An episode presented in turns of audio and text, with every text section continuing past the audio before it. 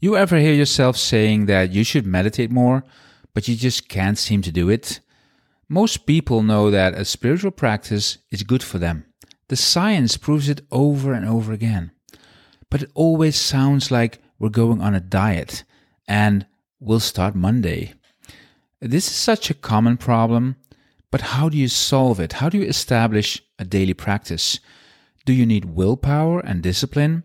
Do we need to force ourselves? No, of course not. But then, what's the secret? I want to help you with a few little insights so you can find a daily practice that actually works for you. And that's next. We are in the middle of a spiritual revolution and we know we need to change. But what are the secrets to spiritual growth and awakening? How do you get rid of the false beliefs and dogmas that no longer serve you? How do you see through your own spiritual BS? I'm Alex van Galen, aka the Dutch Taoist, and welcome to my podcast. This summer, I created an online course, Ground to Relax, and I found a very interesting fact that actually shocked me, which is how many people do you think that actually finish an online course? What's the dropout rate? Just just take a guess. Well, turns out 96% of the people who take an online course don't finish it. 96%. That's a staggering amount. And it really made me think we, we don't seem to have willpower or discipline. And I hear this all the time, all around me in my own life people saying I should meditate more. So let's find out what's going on and how we can change that. And my first question is always if you want to meditate, why do you want to do it? What's your motivation when you say, I should meditate more? Do you have to do this or do you want to do this? You, to have to do something, that's your super ego talking. That's the voice in your head saying we should be good and do this or do that. Otherwise, we're bad people.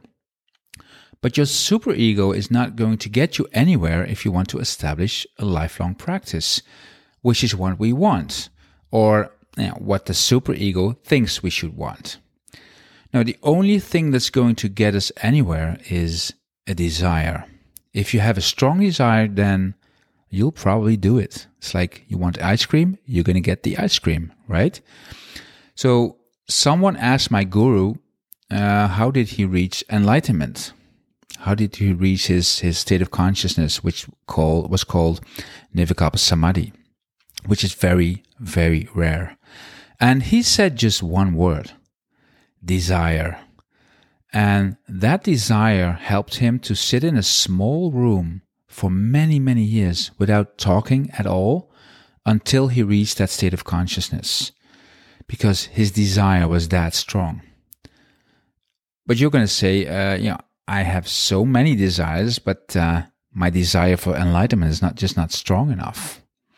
Okay, let's work with that and take a little step back as to what desire actually is.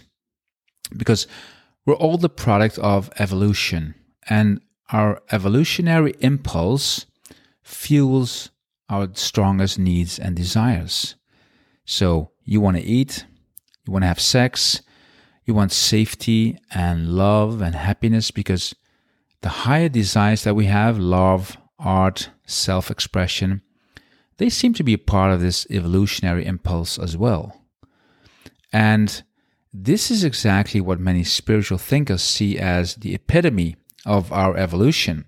And that's our deepest desire to grow as human beings into spiritual beings. It sounds philosophical, but actually it's very simple because everything in nature wants to grow and express itself. And God or the Tao or, or source of what, whatever you want to call it wants to express itself fully through you. So that's a very elaborate way of saying that actually deep down you want to meditate. It's in your DNA.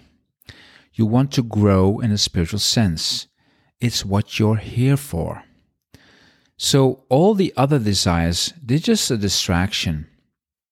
once you're able to clear yourself from, from your fears and your superficial desires, and you're able to look deep down into your core being, you'll find a spiritual desire that's behind everything you do. And even that sounds way too complicated uh, because you can call it any name you want love, truth, bliss, peace, health, immortality, or, you know, happiness. So let's go back to meditation. If you're able to connect one of these deeper desires to the habit of meditating, that would probably be a big help for your motivation. So let's take love or peace or bliss, which is what, ac- what actually is happiness, is bliss. It's, it's very easy to see that we all want love, we, we all want to experience that, and happiness and peace.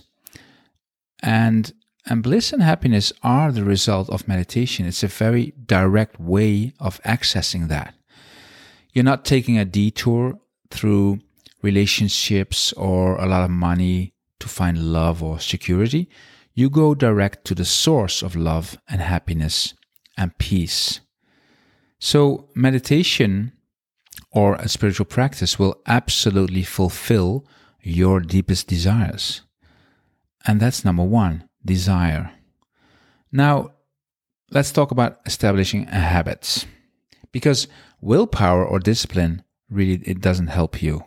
And that's been studied by scientists. They found that people who think that we think of as having a lot of willpower, actually they use very little willpower to do what they do. And I can completely agree with that. People always think that I have extreme willpower because I practice Qigong and meditation for hours and hours a day, which is true. But to me, it doesn't feel like that at all. It feels like playing.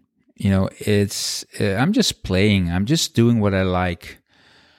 But I do know why I do it. I know I'm after some kind of result. I want to feel better.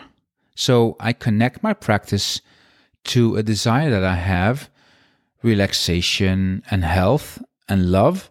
And all these things I'm, I'm getting out of my practice. And that's a fact. Otherwise, I wouldn't bother to spend even one minute doing it. But what I do have is habits, a lot of small daily habits. I'll try out a technique for a few weeks, for instance, because in Taoism you have a lot of techniques uh, to choose from.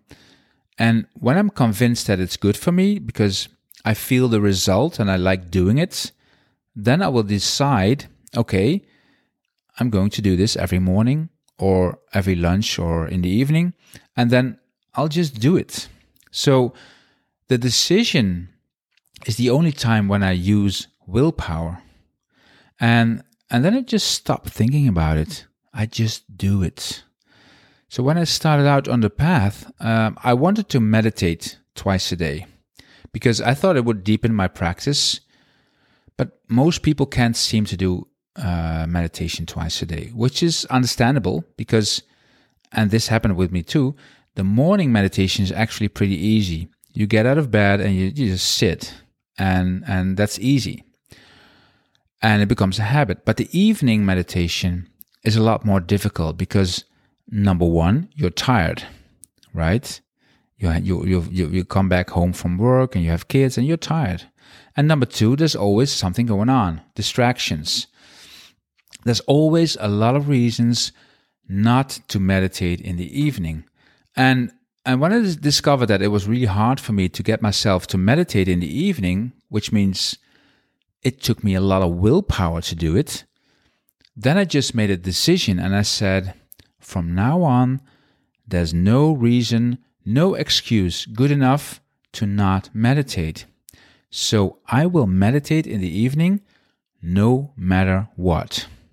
And it doesn't have to be an hour, could be five minutes, you know, but I'm going to do the five minutes no matter what. And guess what? Once you sit for five minutes, it actually feels pretty good and you don't want to get up. And I discovered it was a lot easier to do it early in the evening when you still have some energy than late at night. because once you turn on that television or laptop or iPad, you get into this state of passivity where you don't want to do anything anymore. So after making that decision, I never had to use my willpower again. Sounds strange, but that's actually just what it is. And I just did it. Maybe it sounds like a, a mind trick or something, but it's actually not a trick, it's a method. And I've been meditating twice a day ever since. And that's decades ago. And it doesn't cost me any energy, it gives me energy. Because that's what uh, spiritual practice is supposed to do. It's not, it's not supposed to cost you uh, any energy, it's supposed to give you energy. And I see that most people I know, they're just not able to establish that practice. They keep trying to use their willpower, and it never works. So that's my advice. Connect your spiritual practice to a deep desire that all human beings have love, happiness, relaxation. Then establish a habit and stay away from your willpower and discipline. And the last thing, of course, is to find a practice or technique that resonates with you, that feels natural for you, and that you actually like to do. Because you have to like it. This seems to be a problem with so many people as well. You know, they think they should do this or that meditation, but they don't actually like it. It's better to find an easy practice that you like to do and that doesn't seem so hard than to go for the difficult ones where you go crazy because you're just trying to battle your thoughts all time all the time or you have to practice these complicated visualizations. It's not necessary. Just observe your breath or or like in taoism just practice your inner smile which is a very simple technique but simple techniques are usually the most profound and and once you get to the high level complicated ones you always go back to the simple ones because really spirituality is all about simplicity. And and the last thing I want to say is that don't try to set any unrealistic goals. I have to do this, I have to reach this state of consciousness. Just enjoy the journey. That's the best advice I can give you. Enjoy your practice. So I hope this inspires you to find a practice and actually start doing it. And then you'll be on your way. And I wish you all the best on your journey. So thank you very much for listening and bye.